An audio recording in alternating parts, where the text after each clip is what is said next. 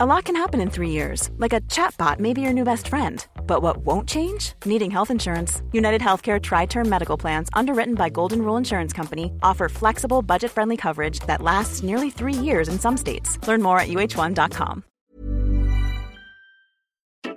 Hello, and welcome to a new episode of Talking France. On the menu this week, we have a six course meal full of varied dishes that will leave you full to the brim with knowledge of France. For starters, we've got bedbugs. Yep, it seems like nowhere in France is free from the bloodthirsty insects, whether it's trains, cinemas, or hospitals.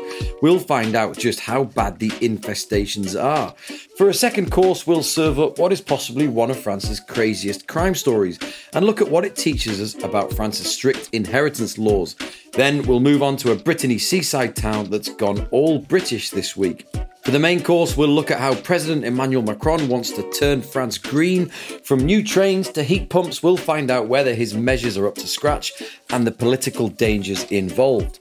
And for dessert, we'll look at how, in a country with as many restaurants as France has, you can possibly make sure you're picking a good one, featuring some handy tips from readers in rural France. And for a digestive, we'll look at some essential abbreviations you need to know if you're texting French people. I'm Ben McPartland, your host, and at the table this week, I'll be joined by the local France's journalist, Jen Mansfield and Sam Bradpiece, as well as our politics expert, John Litchfield. Thanks for joining us again, Jen, Sam, and John. Uh, we should say to regular listeners, Emma is away. We haven't actually seen her since the injury to French rugby star Antoine Dupont. Jen, I think she's been very badly affected by that. We are praying, like the rest of France, that both she and Antoine will be back in action next week. Jen, are you uh, following the World Cup at all? No, honestly, I have to say I don't really know much about rugby. It's not huge in the US. I would say the extent of my knowledge is that Matt Damon movie from 2009. So, no, I'm Invictus, sorry. Invictus, I think it was called. Yeah, All yeah. Let's move on then, Jen, to a subject you do know something about insects. Everyone's heard of bed bugs. Most of us will likely have seen them or even maybe been nibbled by them at some point, especially if you're in France. That's because reports are mounting of bed bugs infesting not just people's beds, but also cinemas and even SNCF trains. One headline on BFM TV this week read Cinemas, hospitals, and trains, the worrying proliferation of bed bugs in France. Jen, how bad has this problem become? It's become pretty bad. I mean, it seems like every week in France, bedbugs are discovered in a new place that you normally would not expect them. So, the old school advice of check the hotel room and old furniture and rented apartments for bedbugs seems to be still true, but these days they're popping up in places like movie theaters and even on SNCF trains, like you said. There have been several passengers posting images and videos of these creepy, crawly bedbugs while on board SNCF trains in France. One happened on a train heading from Paris Charles de Gaulle Airport to Lille, and then there was another on a train running between Paris and Marseille. And to be fair, SNCF, which is France's national rail service, responded to the tweets and said, to date, we have had no confirmed cases of bedbugs on our TGV, which is the fast trains, in recent months. This is a risk that we are particularly vigilant about, and we take every report seriously, and no risks are taken. I think they're in denial, Jen. I've been looking at some of these social media videos that people, passengers have been uploading. But anyway, look, what about cinemas too? Yeah, just a few weeks ago, there were several reports of bedbug infestations at the Paris UGC and MK2 cinema chains. The movie theaters actually did take responsibility, though, and they apologized. The UGC cinema group said that they had put their emergency procedures into place, which means using a canine detection service and high temperature steam treatments to kill off the bugs. Almost more sad, there have been stories about hospitals' emergency departments having to temporarily close because of bedbug outbreaks. There was one in Boulogne-sur-Mer Hospital in northern France at the start of September, and then there was also one at Lyon's Edouard Herriot Hospital earlier this year. Okay, now Jen, I've seen these bed bugs close up when my neighbour got infested and she asked me to carry their mattress out onto the street. It was the worst sight, I think, since I saw someone eating the andouillette sausage, that typical French sausage that I think is made from pig's colon. Anyhow, let's move on. Why are we seeing more bed bugs these days, Jen? It seems that we have to look out for them everywhere. Yeah, I mean, it's because they're getting to be more common. One in six French households have had bed bugs, according to a recent report by ANSES. And between 2017 and 2022, bed bugs cost French households 1.4 billion euro. So it's definitely becoming a more common issue, but it's not a France specific problem. It's been an ongoing trend really since the 90s. Basically, people are traveling more than they used to, and bedbugs themselves have become more resistant to chemicals that we used to rely on to get rid of them. Okay, so finally, what are some of the ways people can avoid bedbugs in France? Well, if you're going to the movies, I would just take out your phone before the film starts and use your flashlight and look around and just give a little check before you sit down. Try not to leave your bag open on a seat, close it up and put it on the floor instead. And then for trains, it's safer to put your bags in your suitcase on the wooden luggage rack rather than on the carpeted floor, the fabric covered seat next to you. In general, it's basically just avoid putting your suitcase or your clothes onto fabric surfaces. For example, if you're staying in a hotel room, you might consider putting your suitcase in the bathtub or the bathroom rather than inside the hotel room itself because that's an area where there's less fabric, so it's a bit safer. I mean, personally, I'm I've become really paranoid about this. So when I come home from a trip, I put my bag and my clothes that I wore on the trip through the dryer for at least 20 to 30 minutes just as a precaution. But yeah, we put together a really good article on the website with a bunch of tips for how you can avoid bed bugs. But if you are worried that you have them, you can look out for some of the telltale signs in your home. So those would be like brown stains on your sheets, bites, black specks in places that bed bugs might be hiding. So think like your mattress, headboard, outlets, stuff like that. Right. Thanks, Jen. Excellent advice there. That's enough of bed bugs, I think. Let's move on. When France is famous for art, for taxes, and even its strict inheritance laws, all three have combined into what is an epic court case going on at the moment. It involves one of the world's most powerful art dynasties and multi generational tax fraud claims running into billions. Jen, you've had your eyes on this case. Just explain why it's causing such intrigue in France and indeed around the globe. Yeah, so it's about the Wildenstein family, and more specifically, the main patriarch, Guy Wildenstein. They are accused of running what a French state prosecutor in 2016 called the longest and most sophisticated tax fraud in modern French history. So the Wildensteins in France are pretty well known. French media sometimes just call them les W, les W. They're a family of French American art collectors, and they've been doing this for over five generations, so 150 years. Now, this is the third time that French prosecutors have gone after the Wildensteins. They're currently at the center of an ongoing trial in Paris that could determine once and for all whether or not they owe approximately $1 billion in back taxes and fines to the French government for having allegedly stashed millions of euros of inheritance money out of reach of French tax authorities for years. The theory is that the Wildensteins have managed to avoid French inheritance tax over generations by keeping their assets in foreign trusts. And when I say assets, I mean thousands of works from old masters to impressionists. Think Cézanne, Renoir, Manet, Monet, the works. And then the art has been stashed away. So the family has stored their art in these wild places. So, like a nuclear bunker in, the, in New York State and a former fire station. And then also these prison like security vaults and storage facilities. And most of those are located in free ports. So that means they're completely independent of national jurisdiction. So people can just leave their property there without paying any tax. Based on some estimates, one of the storage facilities the family used in Geneva could actually contain more art than the Louvre. Wow. And I know this case against the Wildensteins, like you said, it's been going on for a long time. We've got articles on our site from many years ago. How did it all come to light, Jen? Yeah, things started to unravel in the early 2000s when the widow of the former Wildenstein patriarch suspected that she'd been cheated out of her inheritance by her stepsons. And basically, this launched a years long legal battle that it's been going on for over two decades now.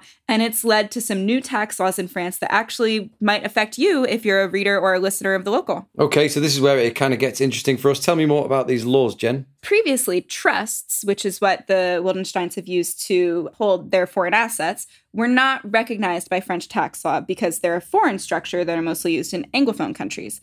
But in 2011, France passed the Wildenstein Law, which basically made it so that any French resident has to declare the existence of any trust that they're named in. When it comes to our American readers, this might be a bit of a surprise. In the US, trusts are a really common way to handle in- inheritance. People often see trusts as just a quicker and more efficient option to wills, and they skip the probate process.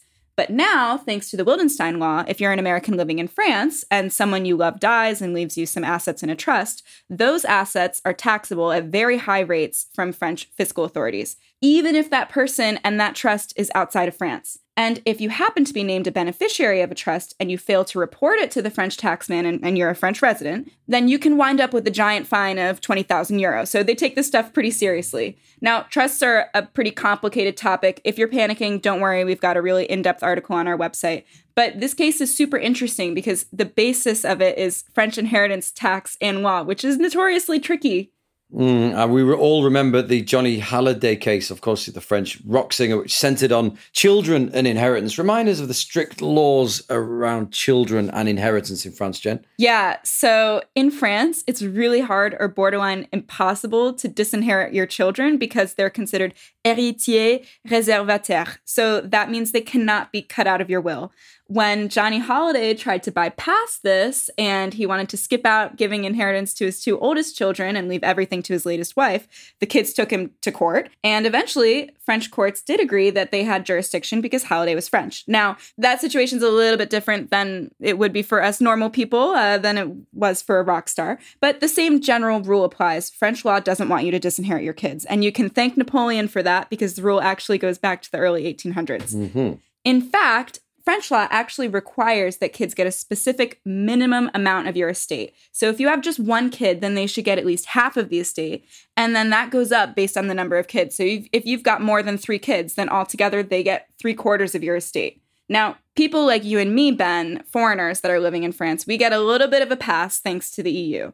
Basically, because of the fact that we're foreigners, we can add a clause to our will stating that we want our inheritance to be distributed based on our home country's laws. So, if you really want to disinherit your kids and you're a foreign resident of France, you technically can do that by adding the clause in. Though, if you don't add the clause in, then French inheritance laws will apply. Now, I must say, all this estate planning stuff is super complicated, and of course, there are loopholes that exist. I spent the last two weeks writing up a series of articles about French inheritance tax and law, which are on the site if you're curious. And basically, what I learned was that if you want to do anything that isn't in line with how France already does it, then you should probably talk to a lawyer and a tax specialist. Get some specialist advice. Yeah, fair enough, Jen. Thanks for all that info on inheritance tax and the crazy court case that's ongoing. We'll have updates on that on our website. Now, one seaside town in France has become very British for the next few days. It's the Brittany resort of Dinard, which stands on the north coast, and in the words of the organisers, has become the capital of British film for a few days. That's because the annual Festival du Film Britannique is taking place in Dinard. I'm going to bring in journalist Sam Bradpiece now to tell us exactly why Dinard has a British film festival. Well, Ben, the festival was first set up in 1989 by a local cinephile called Thierry de la Fournière, he said that the town of Dinard, um, which is nestled on that coastline of Brittany, needed waking up. It's a small, sleepy seaside town uh, opposite the more famous Saint Malo, uh, which is on the other side of the bay. Now, Fournière knew that he wanted to do some kind of film festival, and he said that making it a British film festival in particular just made sense to him, given the British influence in the area in the 19th century, uh, Ben, remember, Dinard was a historical kind of major destination for aristocratic Brits uh, during the summer holidays. And you can see the legacy in Dinard even today uh, if you look at all the Victorian style villas dotted around the town. Back then, these kind of wealthy tourists were attracted by the beautiful beaches, jaw dropping cliffs, and calm climate. And a lot of tourism since then, of course, has moved further south. Mm, it is a beautiful part of the northern Brittany coast uh, around Dinard and uh, and indeed Saint Malo. Sam, what happens at this festival? What can we expect? Well, the festival itself runs from September 27th to October 1st, Visitors can attend screenings, they get to vote in some of the prize categories. In fact, the number one prize at this festival is known as the Hitchcock d'Or, or the Golden Hitchcock, uh, which is, of course, a nod to the famous British director Alfred Hitchcock. The emphasis of the festival is really on independent and original films, and often for British filmmakers, this festival is really seen as a stepping stone to get into the European film market. The festival really has grown in size alongside the growth of the British film industry. Uh, which is now far more developed than it was in the late 80s and early 90s when the festival first really took off. Tens of thousands of people attend every year, and the viewings are reasonably cheap. Some tickets then going for as little as five euros. There are also free guided visits of the town, which really does look quite beautiful, and the chance to rub shoulders with celebrities. In previous editions of the festivals, figures like Daniel Craig, Hugh Grant, Monica Bellucci, Catherine Deneuve, even Eric Cantona have visited the festival. And all of this has helped raise the profile of the event, which is now taken pretty seriously in European cinema circuits. Okay, really interesting. Um, now, look, Sam, Brittany, of course, where this festival, the region where this festival is being held, historically and even today has been an important region for Brits, uh, as well as the Irish and the Welsh for that matter, too. Just explain a bit more about the historical links here. You're absolutely right, Ben. I mean, there's a really long historical connection between Brittany and the British Isles, going back at least almost 2,000 years, when many native Britons from what is now England and Wales fled an invasion from the Anglo Saxons. In fact, the Breton language is very closely related to Welsh and Cornish, and up until just a few generations ago, Welsh speakers and Breton speakers were able to converse with each other reasonably fluently. Now, for a significant chunk of the Middle Ages, Brittany essentially fell under British control. Today, there's still a significant British presence in Brittany. There are more than 11,000 Brits living in the region in total. More than 4,000 live in the Côtes-d'Armor, about 3,500 in Morbihan, more than 2,000 in Finistère, and about 1,600 in Ille-et-Vilaine. And that's the département which is actually home to Dinard. There's estimated to be thousands more British nationals who have second homes across Brittany. The region is connected to the UK by regular ferries running from places like Portsmouth and Plymouth to Roscoff and Saint Malo on the French side. Yeah, indeed. I mean, it's still a huge uh, summer holiday destination for people from from Britain and Ireland. Sam, just finally, the Dinard Film Festival isn't the only festival celebrating British or Celtic culture in Brittany. It's far from the only one. There is also, for example, the famous Route du Rock Festival, uh, which has been running in the town of Saint Malo every year since 1991. And that really focuses on British and American rock and pop bands. Even the likes of Radiohead have played there. And I'm glad you mentioned Celtic culture too, because Brittany has also historically had a very strong Celtic identity, which of course ties it to some degree to Ireland. Lots of Irish and Welsh visitors come to visit the Festival Interceltique de Lorient every August, which is essentially a big celebration of Celtic culture and tradition. Thanks to Sam, and we'll hear more from him later. This week, French President Emmanuel Macron finally laid out his climate plan. In other words, his vision for how France will go green in the near future in order to cut emissions and end reliance on fossil fuels. It's a subject riddled with political dangers, as our French politics expert John Litchfield will spell out for us shortly. But, Jen, first of all, tell us what was in this plan.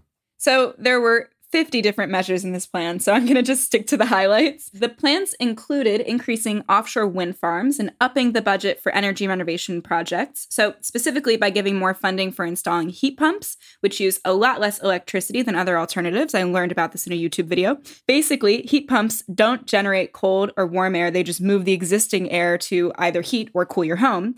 And France would produce 1 million of these devices and train 30,000 people to be able to install them by 2027, according to Macron. Macron also confirmed that France will finally shut down two of its remaining coal fired plants by 2027. But mining is not set to end. He said that he wants to invest in projects to explore France's soil for cobalt and lithium, which could be used in battery making. And on top of that, he said he wants to plant a billion trees by 2032. Not himself. no. Surely impossible. No, I don't think Macron's going to go out into the forest himself. uh, he also said that France will hit the target of producing at least 1 million electric cars by 2027 and he said that the government would spend 700 million euros to create 13 more suburban train lines, like the RER in Paris, if you're familiar, around other French cities, basically to encourage people to switch from driving in cars in order to lower emissions and take public transport. Okay, thanks, Jen. Now, notably, there were a few measures that weren't in Macron's climate plan that environmentalists have been calling for. For example, no higher taxes on flying, no reduction in motorway speed limits, no bans on gas boilers. Perhaps because the president is aware of the risks. And to discuss those dangers and Macron's predicament, let's bring in our French politics expert, John Litchfield, who joins us as usual on the line from Normandy. John, first of all, what did you make of Macron's plan? Well, it depends what you compare it to, Ben, really. If you compare it to the confusion and, and changes of direction we're seeing in the UK at the moment, and a lot of political wrangling also in the Netherlands and Germany, it could be said to be a rather clear and courageous statement. But this, this, is a, this had been delayed several times, and it had been billed for months. And during the election campaign last year, as a sort of a very stark statement of things that had to be done that needed to jolt public opinion and realize just how serious climate change was as a threat to the way we live. And he wasn't really that either. You know, it was courageous in some ways, but also somewhat cautious and vague in other things and left things out that perhaps had been expected to be there. So uh, it was difficult to say. It was Macronish in a way. You know, it was trying to sort of make a centre line, which is not going to necessarily satisfy anyone. Did anything stand out for you, John? Any of the measures? What was interesting was the way he tried to spin it as a positive thing. You know, this is not, you know, a terrible thing. This is not something we all need to sort of beware of, or be scared of. It's dangerous, a threat, but it's also an opportunity for France. France is not a country which has any fossil fuels, and therefore we're, we, France, are importing huge amounts. If we go into a future which is less fossil fuel uh, dependent, that's in many, in many ways good for France and good for the economy. And he said that France could rebuild its industry by concentrating on electric cars, a million electric cars in the next year, batteries, and also uh, heat pumps. So he was trying to suggest that this is not, you know, something to be scared of or something, something, to be gloomy about. There are things here which can be done positively. And I think he, he's right about that. I mean, he, it's good for the ecological argument, but also the political argument to try and suggest that this is something we have to do, but it's something that can be done creatively. It doesn't always have to be done destructively. Mm. Well, let me ask you about the political uh, angle here, John. In your column this week, you've highlighted the short term political dangers of Macron kind of demanding too much from French voters in this drive to go green, especially those in rural France. What are those dangers, John? Well, you know, it's what, five years since the Gilets jaunes movement began, and that began with a relatively modest plan to increase petrol pump prices, but also I think it was influenced by plans to reduce the speed on rural roads to 80 kilometers an hour. So I think, you know, Macron has to be aware of that. And it's clear, not just in France, that there's been a right wing sort of lurch against climate change. I mean, there are sort of articles in, in the right wing press in Britain suggesting that the left has lost the battle on climate change as if somehow it was just a political argument not something real that's happening out there. And you see that in Germany, you see it in the Netherlands with the rise of, of uh, Uh, populist movements which are against the kinds of things that need to be done to combat climate change.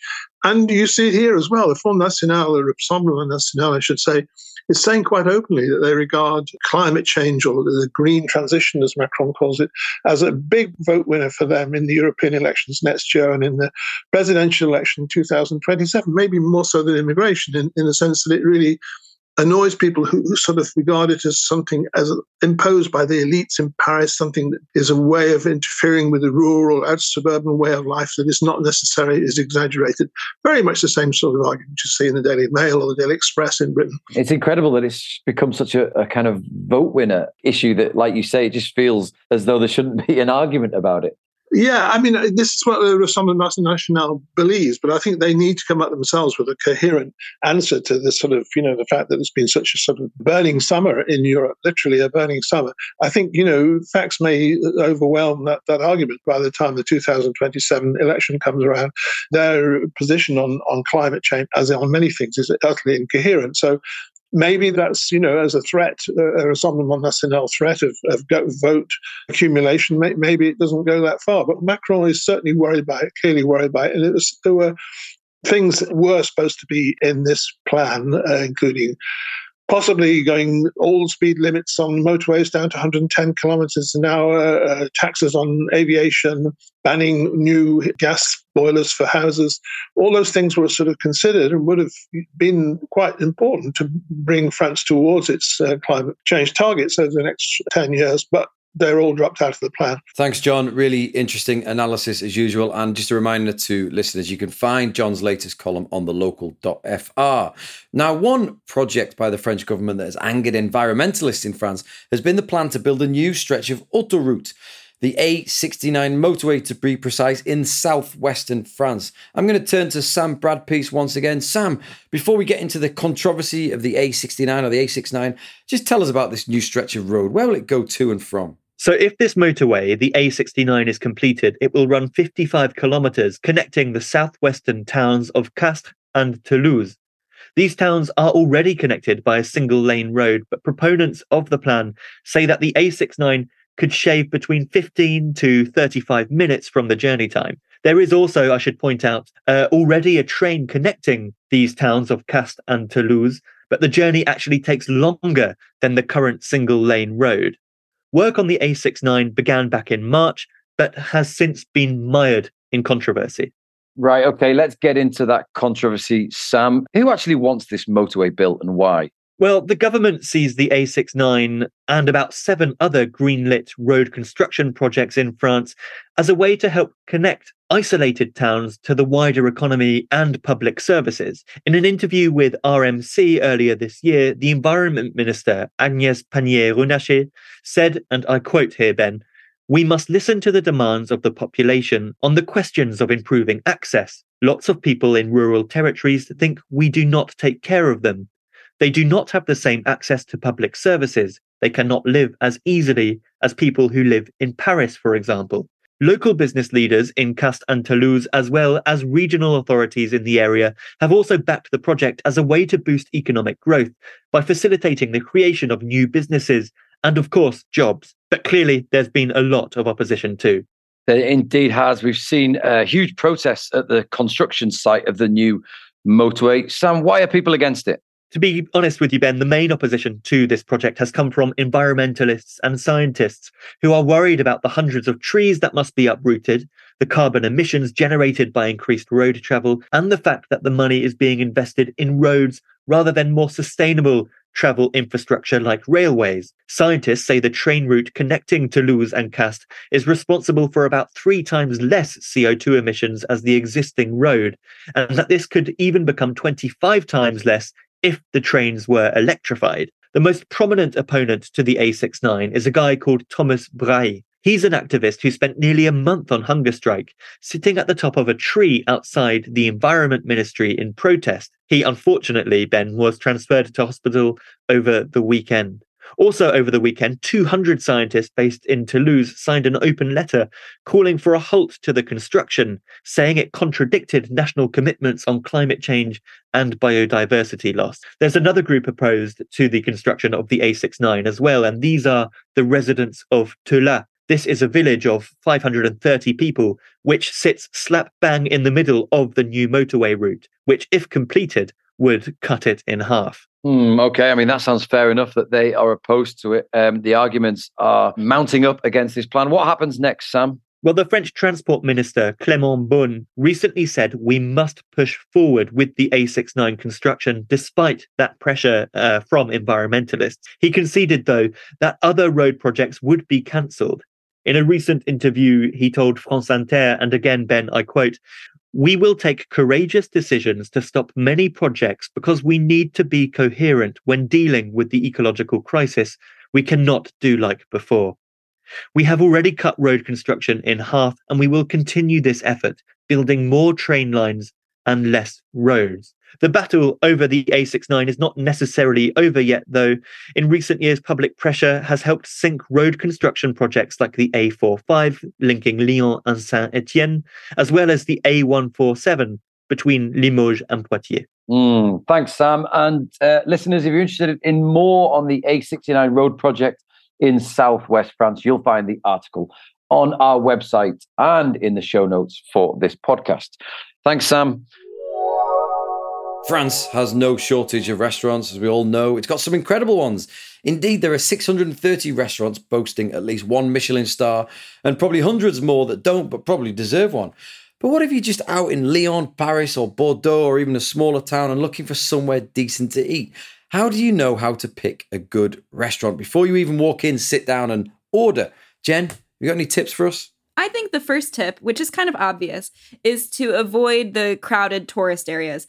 For example, if you're visiting Paris, maybe don't pick the first restaurant right next to the Eiffel Tower. Get off the beaten path a little, go follow the locals where they go. If you're on a road trip, you can actually plan to stop at a village étape along the way. These are the stopover villages that are recognized for offering a more traditional or authentic French experience than the fast food chains that you'd find at service stations along the autoroute. All right, now look, lots of people say follow the locals. It feels a bit easy to say that. You know, for example, with kids, we often get to a restaurant really early to to get them, you know, get them dinner early, and there's never any locals around. They're still at home probably or, or at work. Any more specific advice? Well, instead of maybe follow the locals, you could say follow the older French people. Okay. I like to walk around and I see which restaurants are busy at French dinner time too. So not 5 p.m. or 6 p.m. for the Americans out Mm. there. It's more like 8 p.m. And it's true that if you do get a chance, I think it's definitely worth asking a local. You know, people have said in the, if you're staying in a hotel, ask the concierge, or if you get a chance to talk to someone in a shop, Jen, always worth popping the question, where's a good place to eat? Yeah, and there's another tip that I think is useful, and it's if the restaurant has a really long menu, that could be a sign that they're not super specialized. So it can help to look for places that have shorter menus. And it's also good to have just a general knowledge of French regional cuisine. So let's say you're on holiday in Brittany, I would say go for crepe instead of boeuf bourguignon. That Good probably advice. would be tastier in Burgundy. And then, of course, there are plenty of like ratings, labels, and guides. Uh, we should mention the internet. No, Jen, I mean, look, I kind of cheat. I use Google reviews and the ratings that restaurants get on Google are kind of like anything below four, I avoid. Yeah, I mean, I think that's fair, but sometimes there are hole in the wall places that might not be on Google. Well, okay, so if you want a fine dining experience, for example, you should probably check out the guides like Gault et Millau, I hope I pronounced that right, and the Michelin Guide. These are the types of restaurants, though, you'd obviously have to reserve well in advance. But my favorite is to buy a Routard. That is basically the French Lonely Planet travel guide. They update them every year. If you know you're going to be in a specific place, I would just get one for that area. So you could get one for Bordeaux, for Paris, even for a region. And they have really great up to date lists of restaurant options and they give different price ranges. So mm. you could choose something on the more affordable side as well. Yeah, we asked this question to our readers on our Facebook page, actually, Jen, and one or two of them mentioned the Routard guides as being good. What I realised is that many of these readers were in rural France and they had some decent tips that actually we might not have mentioned. One was look out for the number of white vans in a car park outside the restaurant. Obviously, that's impossible in big cities like Paris. You don't see white vans outside restaurants. There's nowhere to park, of course. But they said that was a good sign that, that locals like it. And they said even like spot the EDF vans, the number of guys who are working there. And, you know, it's a sign of a good restaurant. If basically, there's lots of parked cars out the front. One of them said follow old French ladies. Now, this seems a bit fraught with risk uh, in case those ladies are just heading home for the night. You might end up in a cell rather than a restaurant. But we get where they're coming from. It's you know, look where the locals are going. One reader, Tom, said uh, suggested the Michelin app is surprisingly useful, as is the Fork app, especially if you don't know the area. And a lot of commentators actually swore by the presence of a chalkboard out at the front of the restaurant, which might display, you know, the dish of the day or the menu of the day as a surefire sign that this is a decent place to eat. Interesting theory, that one. Brilliant. Thanks, Jen, and to our readers who contributed to the Facebook post. Uh, some great advice there if you're looking for a good restaurant in France. There are basically loads and loads of them. Jen, it's time for some language tips for our listeners. This week, we're looking at text speak. So, if you're ever in a text conversation with a French person, as happens a lot, or emails perhaps, you'll need to know some common text abbreviations so you can use them and also know what the other person is writing to you. Jen, I'll do this in a quiz format for you, should I? I know you know I like to put you on the spot. I've picked out some abbreviations that I often get in text from French people. Should we start with STP? What does that stand for? S'il te plaît, s'il play, S'il te please. plaît, okay, please, or SVP if it's s'il vous plaît. What about MDR, Jen? Ah, that's a good one. Mort de rire. It's like the French version of LOL. Right, mort de rire, yeah, LOL. Okay, and what about if you see a capital A with a plus sign next to it? I actually don't know. Is that just attention? No, a plus. A plus. You know, see you Ah. later. Oh, that's good. A plus, yeah. What about DSL? Sounds Ah. like a delivery firm, doesn't it? Désolé. Sorry. Désolé, yeah. And finally, Jen, uh, JTM. Uh, okay, I actually don't know this. Come on. Uh, You won't really get it used, and probably only with one person, maybe more. je t'aime. I love you. Yeah, I love you. Ah, yeah. There you go. Uh, yeah, so look, there's loads of common abbreviations that you can use in text speaks. We do have an article that I'll include in the uh, show notes that will fill you in on many more abbreviations to help you texting French people. That brings us to the end of this week's episode of Talking France. Thanks for Jen, thanks to Sam and John, of course, for being with us, and we'll be back with more talking points from France next week.